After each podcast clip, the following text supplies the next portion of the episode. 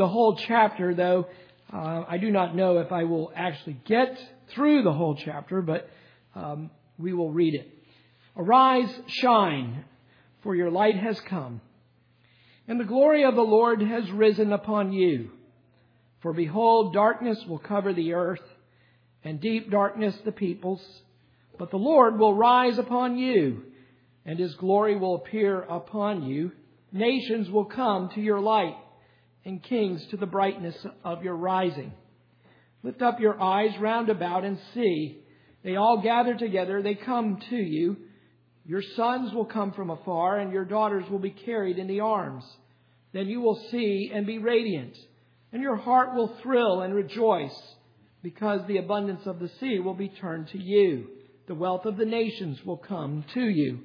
A multitude of camels will cover you, the young camels of Midian and Ephah. All those from Sheba will come. They will bring gold and frankincense and will bear good news of the praises of the Lord. All the flocks of Kedar will be gathered together to you. The rams of Nebaioth will minister to you, and they will go up with acceptance on my altar. And I shall glorify my glorious house. Who are these who fly like a cloud and like the doves to their lattices? Surely the coastlands will wait for me, and the ships of Tarshish will come first to bring your sons from afar, their silver and their gold with them, for the name of the Lord your God and for the Holy One of Israel, because he has glorified you. Foreigners will build up your walls, and their kings will minister to you. For in my wrath I struck you, and in my favor I have had compassion on you. Your gates will be open continually. They will not be closed day or night, so that men may bring to you the wealth of the nations, with their kings led in procession. For the nation and the kingdom which will not serve you will perish, and the nations will be utterly ruined. The glory of Lebanon will come to you, the juniper, the box tree, and the cypress together, to beautify the place of my sanctuary. And I shall make the place of my feet glorious. The sons of those who afflicted you will come bowing to you, and all those who despised you will bow themselves at the soles of your feet. They will call you the city of the Lord, the Zion of the Holy One of Israel. Whereas you have been forsaken and hated, with no one passing through, I will make you an everlasting pride, a joy from generation to generation. You will also suck the milk of nations and suck the breast of kings. Then you will know that I, the Lord, am your Savior and your Redeemer, the mighty one of Jacob. Instead of bronze, I will bring gold. Instead of iron, I will bring silver. Instead of wood, bronze. Instead of stones, iron. And I will make peace your administrators and righteousness your overseers. Violence will not be heard again in your land, nor devastation or destruction within your borders. But you will call your walls salvation and your gates praise. No longer will you have the sun for light by day, nor for brightness will the moon give you light, but you will have the Lord for an everlasting light, and your God for your glory. Your sun will no longer set, nor will your moon wane, for you will have the Lord for an everlasting light and all and, and the days of your mourning will be over. Then all your people will be righteous. They will possess the land forever, the branch of my planting, the work of my hands, that I may be glorified. The smallest one will become a clan, and the least one a mighty nation. I, the Lord, will hasten it in its time. Amen. Matthew Henry, commenting on this chapter, says that in chapter 59, the Spirit and the Word, the Bible, were promised in the previous section, and that what Isaiah here is doing today is showing us the effects of the Holy Spirit uh, in this chapter. I thought about this chapter with regard to our college uh, because of the Advent season. We don't really necessarily think seasons are to be observed by way of command, but I think by way of cultural, um, shall we say, relevancy, I think it's a good idea uh, that we as a church do look at uh, some of these passages that speak of the coming of the Lord Jesus Christ. And so I want to uh, take a moment here today and look at one of Boys and Girls that was written 700 years before the advent of Jesus, before the coming of Jesus in Bethlehem. We had uh, these words uh, written by Isaiah. I want to divide this chapter into three sections. I'll probably spend the bulk of the time in the first and second, and then kind of conclude with the third. But here we go. Verses 1 through 3, we see Isaiah speaking about the glory of Christ. And that that glory will rise upon his people. The glory of Christ will rise, verses 1 through 3. Secondly, from verse 4 to 18, that the response will be that the nations shall come to Christ. And then thirdly, in verses 19 to 22, the Lord Himself will be our glory. The glory of Christ will rise, verses 1 to 3. The nations will come into the glory of Christ. And then thirdly, the Lord Himself will be our glory, verses 19 to 22. Now look again at the way that Isaiah opens here this chapter. Arise, shine for your light has come. Now that's an exhortation, isn't it, to the Jewish people. They are to arise and shine. Why are they to do that? Well, God's light has been promised to them. Their light has come. The glory of the Lord has risen upon you. Now, this might have been news to many of the Jews who were facing captivity in Assyria by the ten northern tribes, that is, and then the southern tribes of Judah and Benjamin being threatened with captivity by Nebuchadnezzar. And yet, he says what? The glory of the Lord is risen upon you. Why would Isaiah speak of this? Well, the reason is, is because that while the prophets would speak about things that were contemporaneous to their own time, the prophets would also then, like a telescope, project something that was distant and future and bring it close as though it were near. What I would argue is, is that what Isaiah is prophesying in this chapter here is that despite the darkness that envelops the Jews because of their own apostasies and because of the judgment of God upon them and the captivity that they are experiencing and will experience through Assyria and through Babylon, nevertheless, God has not forgotten his covenant that he has made with Abraham and Isaac and Jacob. They will still be a people to whom the nations will bless. They will be the people through whom the Messiah will come. And that, of course, is the Lord Jesus Christ. So Isaiah here is saying that despite the reasons to be mournful and sad among the people of God, Isaiah here is saying to them what? Rejoice, arise and shine. And is this not what the New Testament tells us to do as well? We go through many trials and tribulations as Christians. We suffer many things, both spiritually and physically and emotionally and um, mentally, and yet uh, we are commanded to rejoice always in the Lord. Why is that? Well, because of the things that the Lord has done and the things that the Lord has promised that will be for us uh, in the future. We have reason to be joyful. We do not mourn as unbelievers mourn. They mourn as people who have no hope. But we, even in our mourning and our sorrows, we sorrow as people who have great hope for the present and for the future. So Isaiah here is prophesying a future restoration of the people of God.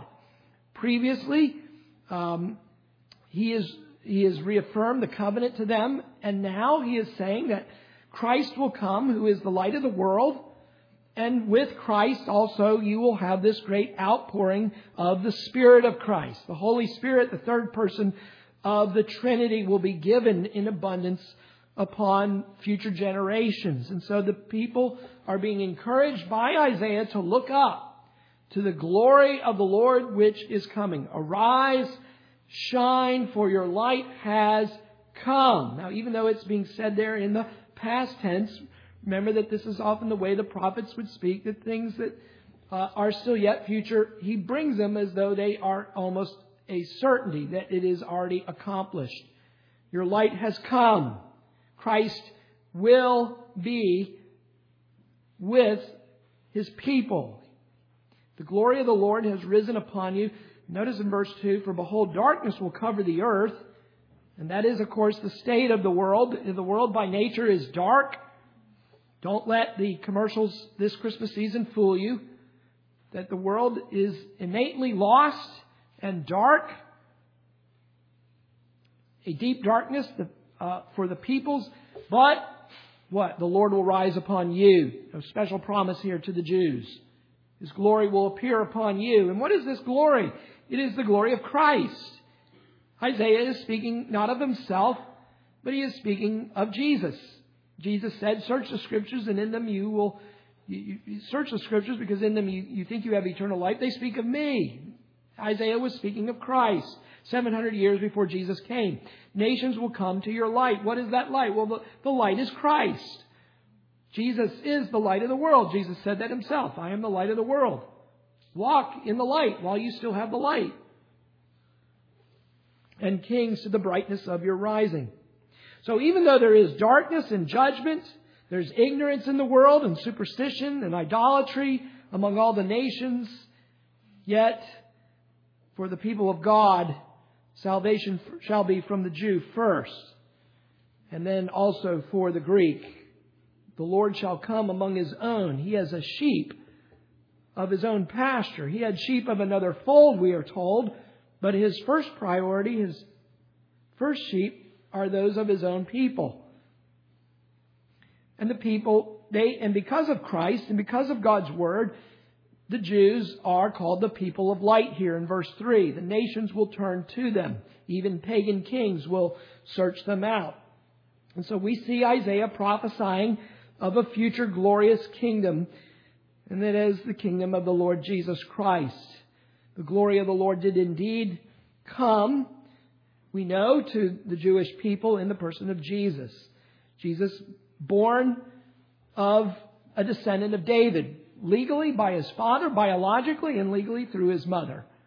He is conceived yet, though, by the Spirit of God, and so that Christ, being the eternal Son of God becomes a man, and the Son of God comes as the light of the world in uh, the form of a baby, and is born of the Virgin Mary, yet without any sin. He does not have Adam's sin because of his being the Son of God. He is the express image of his heavenly Father. And he, Christ, brings light to everyone who believes upon him.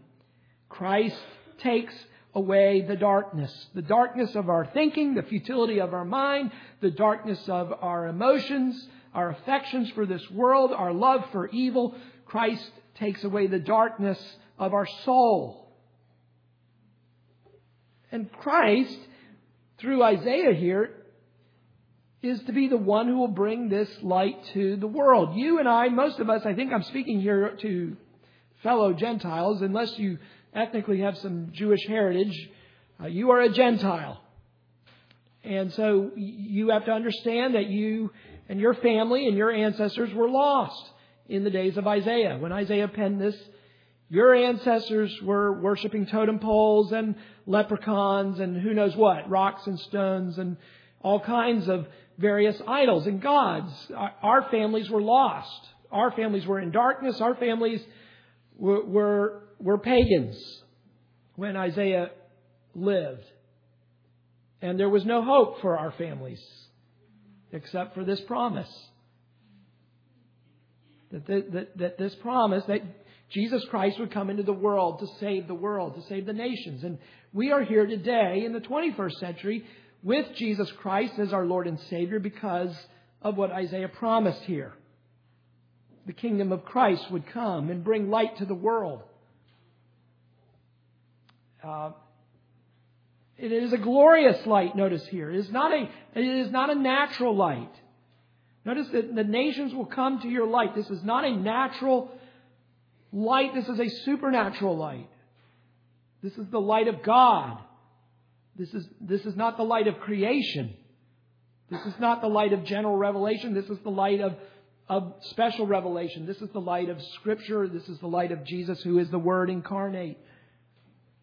And, and we need to realize that this is, this is the only hope for us in the 21st century today as well, is to proclaim the Lord Jesus Christ to the nations.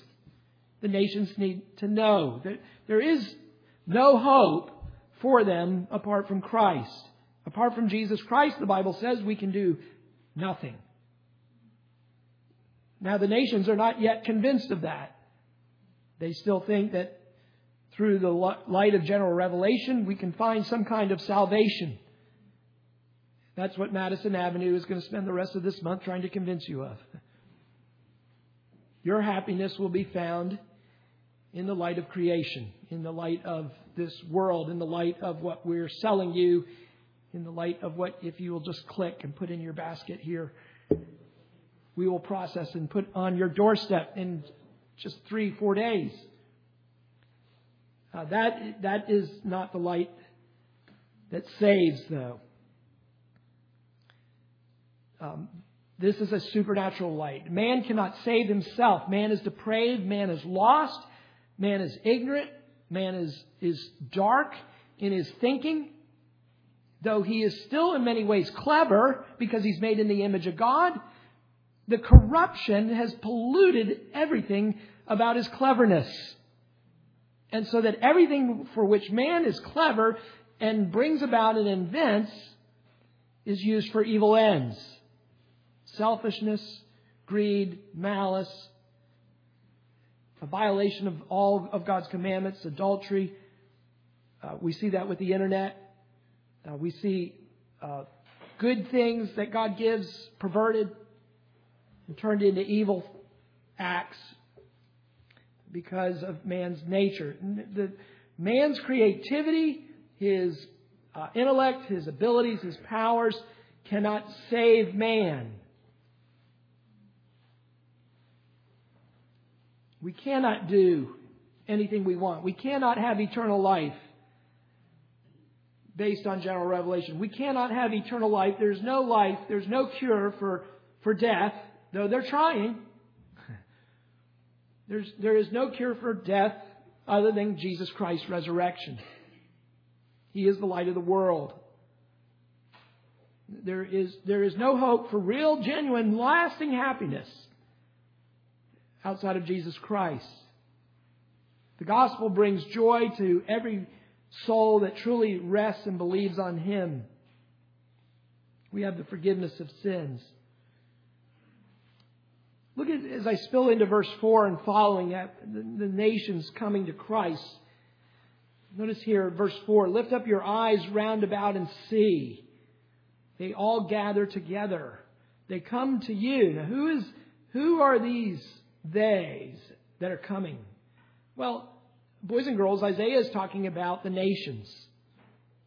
Remember that this prophecy was originally written, the original audience for this word from God were the fellow Jews of Isaiah. And so when it speaks of they, he means you. okay? When Isaiah says they, them, those folks out there, he means us. He says, and he's saying to the Jews, lift up your eyes round about and see. Telling the Jews, rise, shine, the glory of the Lord has come upon you, the kingdom of Christ is coming. Lift up your eyes to the nations. They gather together, they come to you. Your sons will come from afar, and your daughters will be carried in the arms. Now, this may refer in part to the sons and daughters that were in captivity, the Jews that were scattered among the Assyrians and the Babylonians. But if we read this verse with the eyes of the book of Galatians, where Paul tells us that everyone who believes in the Lord Jesus Christ is a son of Abraham, I think there's more to this prophecy. Meaning this, that the children that are spoken of, even though he calls them their children, remember what Paul says, that if you believe in Christ, you are a true Jew. You are a son, a daughter of Abraham. And so, in a sense, we are their children we are looking to their Messiah, who came into their midst. And though they did not comprehend him and put him to death on the cross, God vindicated him, raised him from the dead, and now offers him freely both to Jew and to Gentiles. And if we believe in Jesus Christ, we become children of Abraham ourselves. And what does he say? Your sons will come from afar. So there's a sense that when you come to faith in Jesus Christ, you are like these Gentiles in the faraway countries. They didn't even know about America eh, here, and yet here you come from America to where? You're coming to Zion. You say, Well, I've never been to Israel in all my life. Well, here he, here he is speaking here, I think figuratively, again, as we saw two weeks ago, coming to Zion is coming to Christ. Christ is the fulfillment of the temple. Christ is the fulfillment of Zion. And so the sons are coming from afar. Your daughters will be carried in the arms. All these children that they didn't even know they had are streaming to them. Then you will see and you'll be radiant and your heart will thrill and rejoice because the abundance of the sea will be turned to you. The wealth of the nations will come to you. These nations, these dirty, filthy, polluted Gentiles are going to believe on your God one day and they're going to trust in your Messiah. They're going to believe on the Lord Jesus Christ. And they're going to be coming from the north and from the south and from the east and from the west. They're going to be coming from all over the world. And they're going to do one thing. They're going to want to come and they want to worship the God who first revealed himself to your fathers, Abraham, Isaac, and Jacob. And they're going to do so in spirit and in truth. Not on this mountain or that mountain, but all who worship the Lord shall worship him in spirit and truth wherever they are. And so there's going to be this great restoration brought about by the kingdom of Christ. The people of the Lord will, will prosper. Isaiah is speaking about days of prosperity and joy. And that, of course, we know comes with the gospel. The gospel inaugurates the joy that is ours. Now that joy is not consummated yet. We, and I think we do get into verses in this chapter where Isaiah then spills over into the consummation. And this is just one of the things you just have to kind of read, keep reading the prophets to get a sense of how these guys work.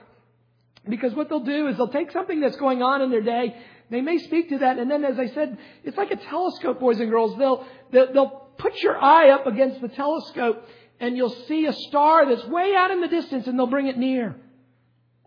And even though Isaiah is 700 years before the advent of Jesus, he's bringing Christ and he's bringing Christ's kingdom near.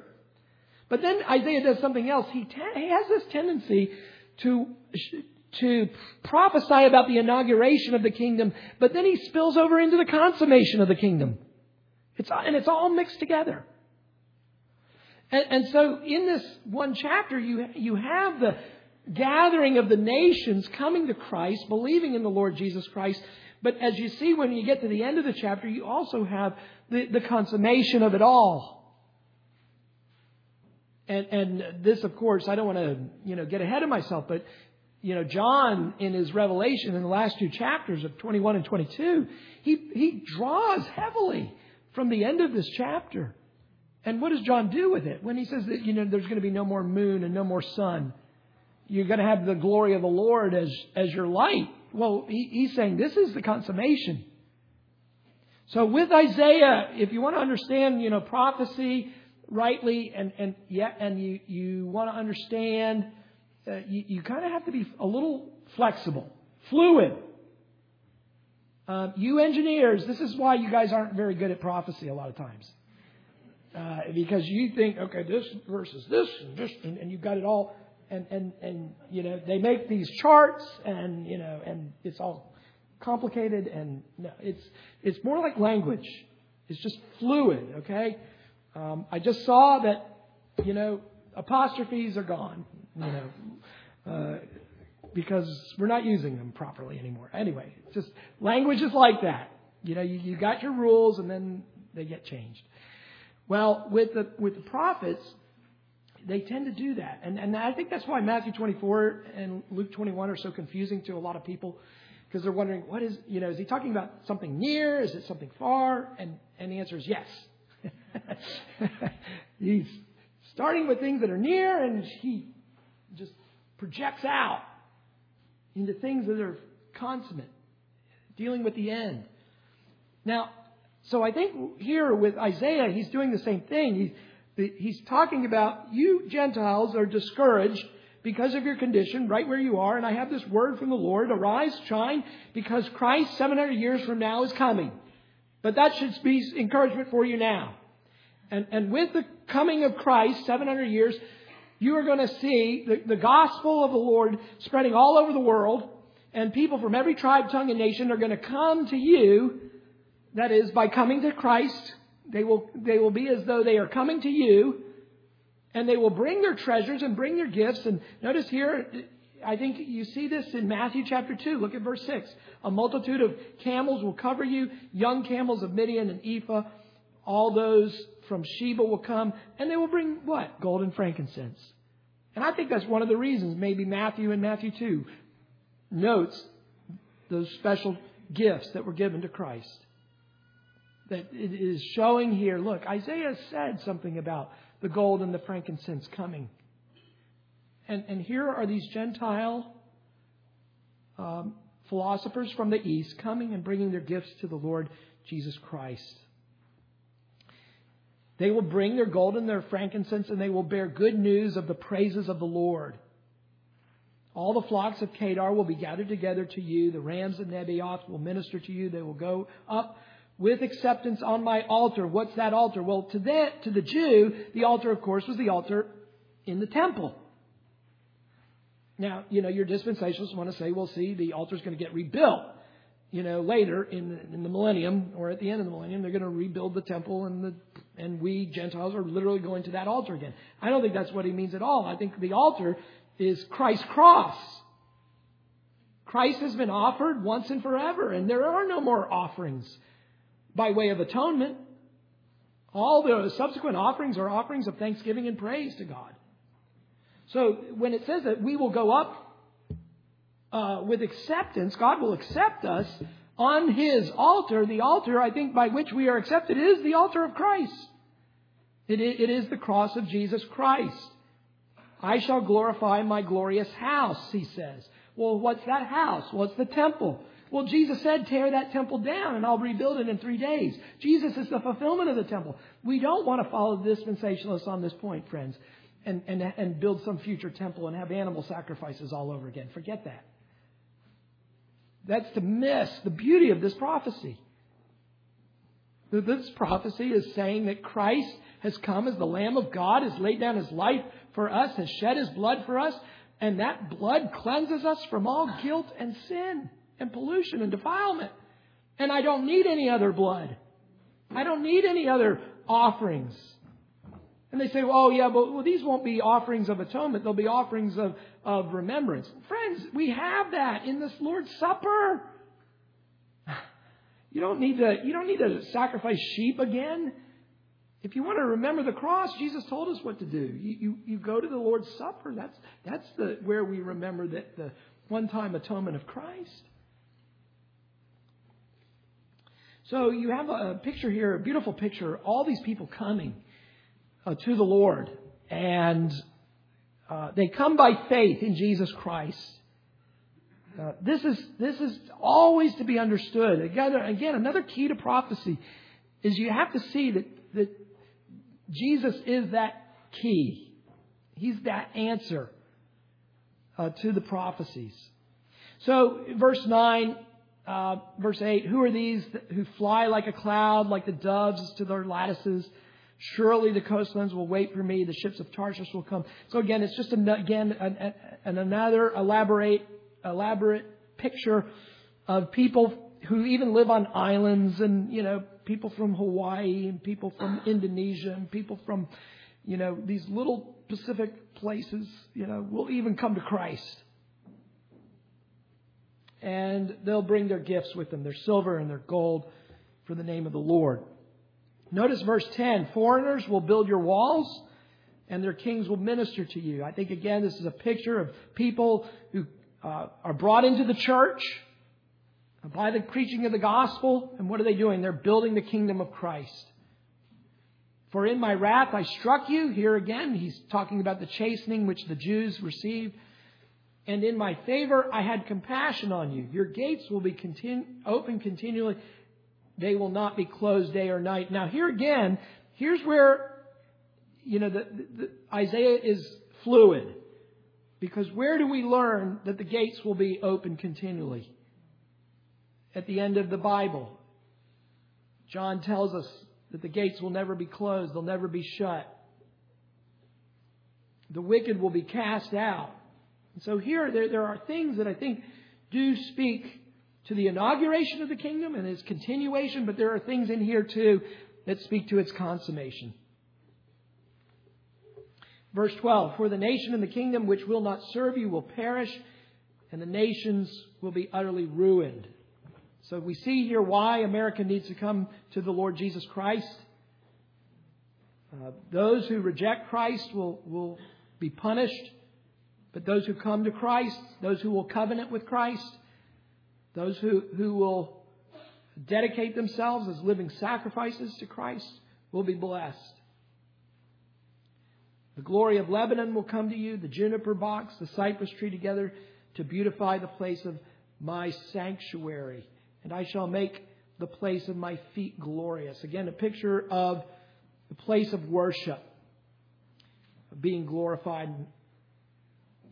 Verse 14, the sons who afflicted you will come bowing to you. So the Gentiles, the Babylonians, the Assyrians, that, that's who is in the near view, uh, will, will end up repenting and believing and worshiping with you. All those who despised you will bow themselves at the soles of your feet, and they will call you the city of the Lord, Zion of the Holy One of Israel. Um, I think there's, let me say a few things by way of application, encouragement to a lot of this material here. Um, you know, this, this passage is a real encouragement, I think, for prayer, for to take to the Lord and say, Lord, you said, you, you said, you're, you are God who's God of truth. You don't lie. You said all these people were going to come to you. All these people were going to come and they were going to bow down. Lord, yeah, how come it's not happening? Why isn't it happening more? And pray that to the Lord.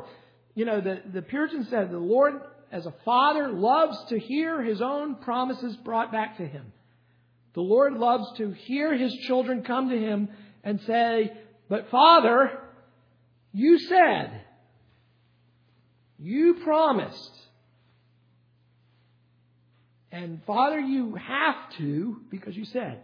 You know, Martin Luther, just in a way, you know, I, I don't have the boldness of Luther, but I love the way Luther says, God, if you don't do this, I'll never believe you for anything again.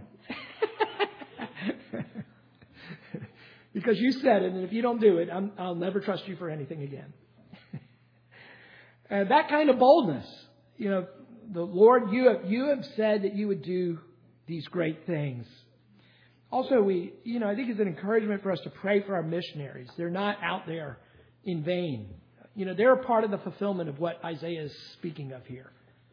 And, you know, missionary work, um, it can get romanticized, but missionary work is just pretty much like it is here.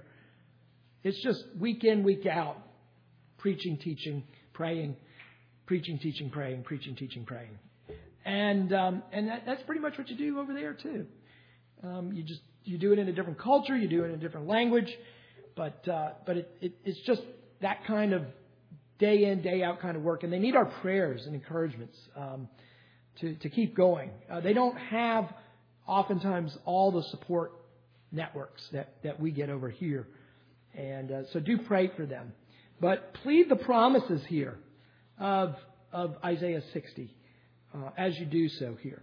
Well, let me talk about, um, I've talked about the glory of Christ will rise, the nations will come. But let's talk a little bit about the, the glory that is uh, the Lord Himself uh, in view. Uh, what makes heaven heaven, boys and girls? What makes heaven heaven? Um, it's, it's the Lord's there. Christ is there. Um, God The Father is there. The Spirit is, is there. And, and if, if Christ were not there, it would not be heaven. Um, and, you know, your liberal theologians don't appreciate this. Um, they, they tend to think of heaven as some kind of, uh, maybe idealized, if they believe in heaven at all, uh, you know, some kind of uh, idealized uh, political state often. And really, it, it is not so much the benefits of heaven, it's, it's, it is God Himself that makes heaven heaven. So that's what we need to see. It's not just the streets of gold, so to speak, uh, or the pearly gates, but it's, it's that the Lord is there, and the, and the Lord is our life. He's our Alpha and our Omega. And, and it's that glory that Isaiah captures here at the end of this chapter.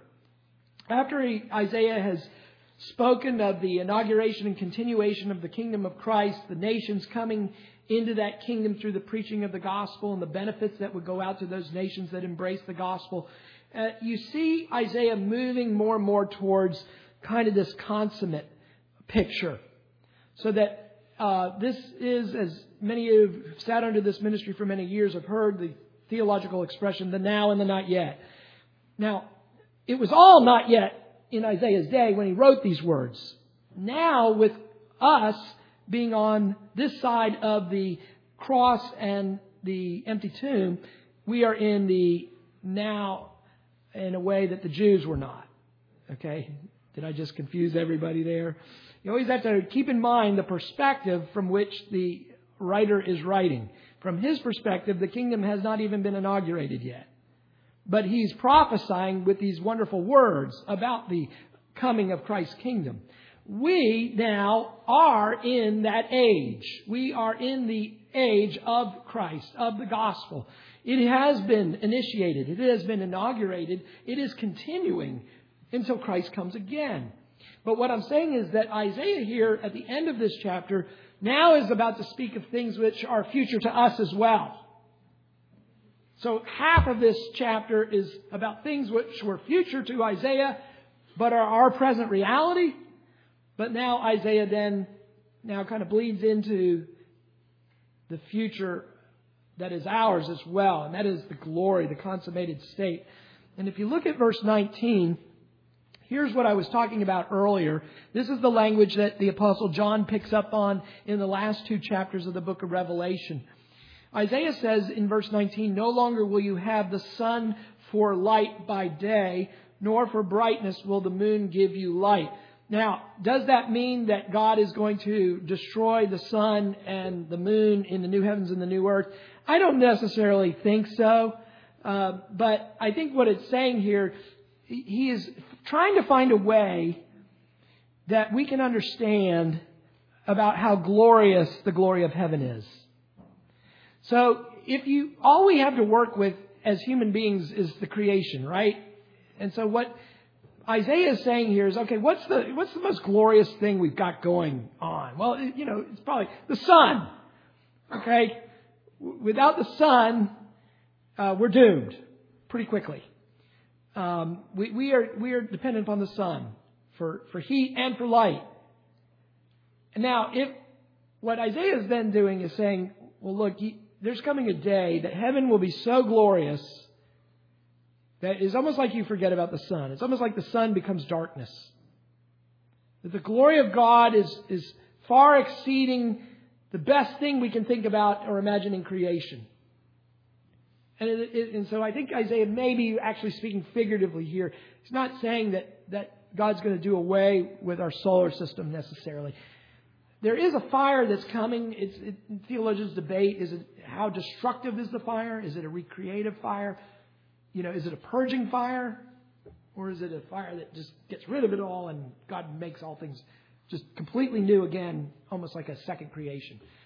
And and there's debate, and I don't know uh, the answer to that really. Um, I, I tend to think that if I had to guess that the Lord is going to. The, cross of Christ is going to reclaim everything that was lost in the fall of Adam. And so I tend to think that the work of Christ is not to destroy creation, um, that the fire that Peter speaks of is, is a destructive fire in terms of the, the, what the, the creation is laboring under, the groaning that Paul speaks of in Romans chapter 8, uh, be due to our sin and the consequences of sin. Um, that's going to be destroyed by this fire. So, anyway, getting back here, no longer will you have the sun for light by day, nor uh, for brightness will the moon give you light, but you will have the Lord as an everlasting light, and your God for your glory here. So the, the significance is the, future glory of Zion is going to be fulfilled in the consummation of Jesus' kingdom. It's going to be fulfilled in his return and the establishment of what the Bible speaks of as the new heavens and the new earth. Revelation chapter 21 the Apostle John speaks of the glory of the final state that far exceeds even really the prophecy that we have here in Isaiah. For we are told of eternal life in a world of glory with no more death, no more sorrow, no more sighing, no more sickness. And all these themes that Isaiah uses are picked up by John. The theme of light, the theme of glory, the theme of the nations coming in. All of this is used by the Apostle John in Revelation 21, verse 22 and following. And you can do a comparison if you want this afternoon. But clearly, uh, John understands Isaiah 60. If we can use Scripture to interpret Scripture, I would argue that John understands Isaiah 60 as being fulfilled with the consummate kingdom of Christ at the end of history. When all of the last of the elect have been brought to faith in Jesus Christ, the sound of the archangel uh, the shout of the archangel, the blowing of the trumpet, Christ comes. Then you have the judgment. You have the, the, the uh, new heavens and the new earth brought forth. And the glory of the Lord is a picture of the, the, the glory of God is, is now among our people. That which was, what, what did Adam and Eve have?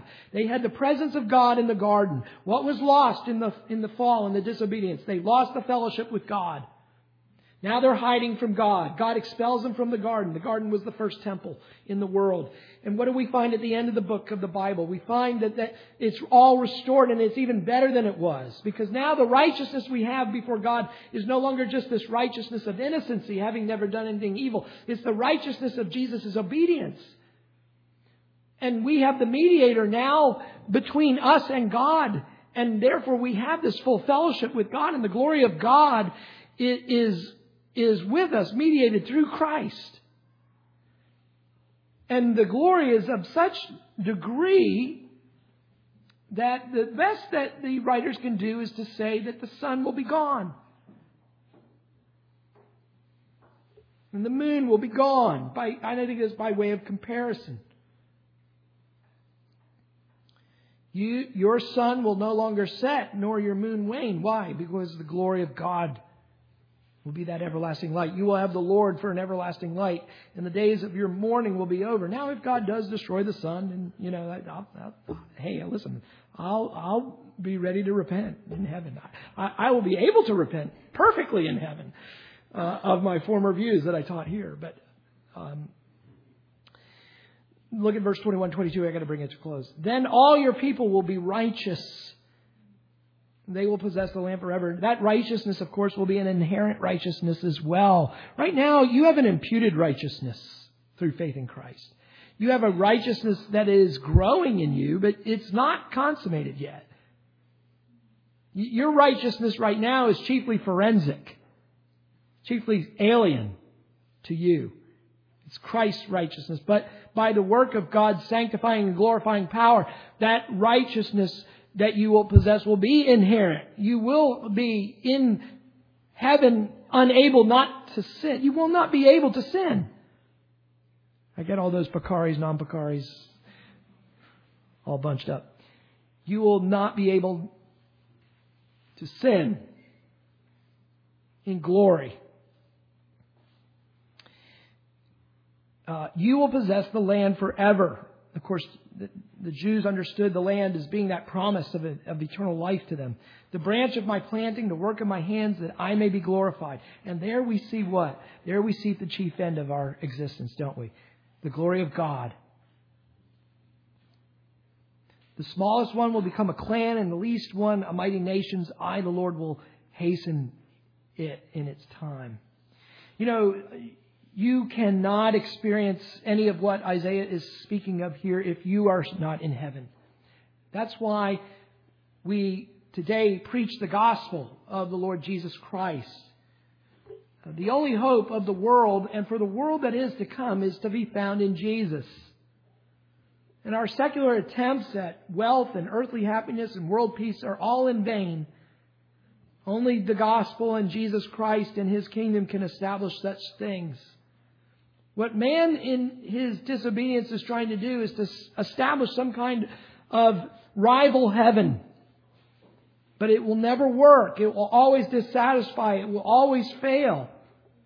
And despite all the failure, that, you know, that definition of insanity, doing the same thing over and over again, even though it doesn't work, yet generation after generation, apart from the grace of God breaking into their life, they will continue to seek out a heaven for themselves which will utterly fail and disappoint. But there is real hope then. This is not ultimately a message of despair.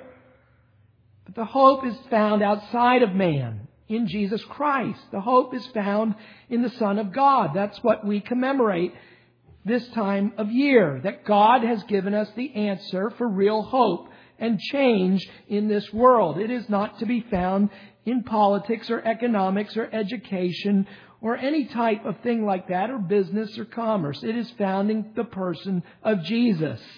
God has sent us the answer, and He came in the form of a baby. Weak and helpless. He entered into His humiliation, even though He was the Son of God. He obediently did all that the Father had given Him to do, and at the end of that life, He surrendered it so that we might have atonement for our sins. And now the message is that everybody who believes in the Lord Jesus Christ has this assurance and promise of eternal life in the new heavens and the new world. These things of which Isaiah speaks and of which John in his revelation affirms as a yes and an amen are realized by faith in Jesus Christ. This brings us to Hebrews 11 because we do not want to have an overrealized eschatology. Remember that why are the people in Hebrews 11 in the Hall of Fame or Hall of Faith of Fame, Hall of Fame of Faith? Because they they uh, they they apprehended these promises without fully getting them. They were willing to apply their faith and believe the Word of God even though these things of which were spoken to them were distant. Abraham saw Jesus' day and he rejoiced in what little he saw. God has given you and me a lot more to see since Abraham's day, even since Isaiah's day. We have been given a lot more to see of the person and the work of Jesus Christ.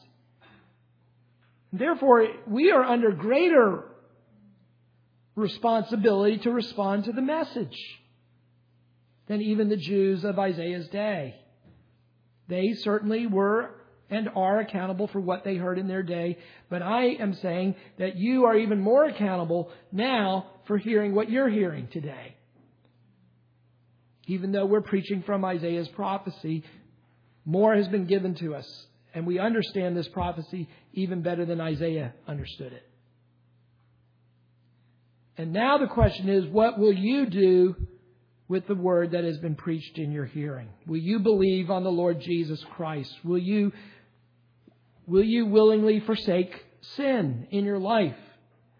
Will you willingly turn away from this world which is lying to you? Will you put your back to the world?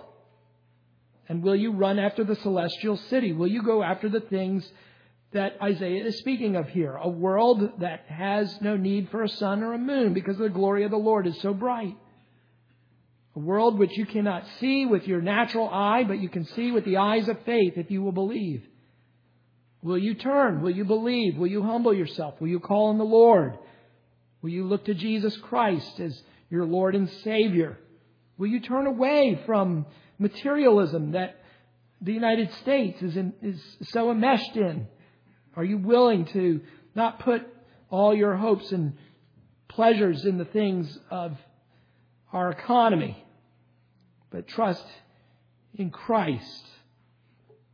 The Lord Jesus has become a man for you so he could take on your likeness without sin so that he could take on your sin. What are you going to do about your sin? What are you going to do about the things you've done that give you grief? Those words that are guilt words in your life that trigger a response in your conscience of, I don't want to go there because that's a guilt word. Where do you get atonement for that sin? You get it only in Jesus Christ. That is why we commemorate the Lord Jesus Christ's incarnation. This is the beginning of, of God doing what He said He would do in this chapter.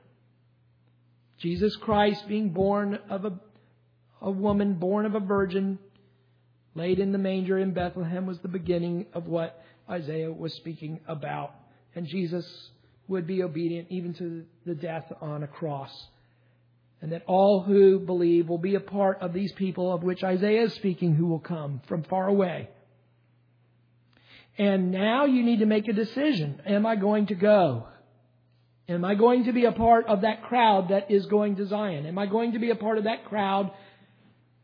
Those people who are willing to leave their native land to become a citizen of Zion. Are you willing to leave mother and father and sister and brother if need be to be a part of the family of God, to be a son of Abraham.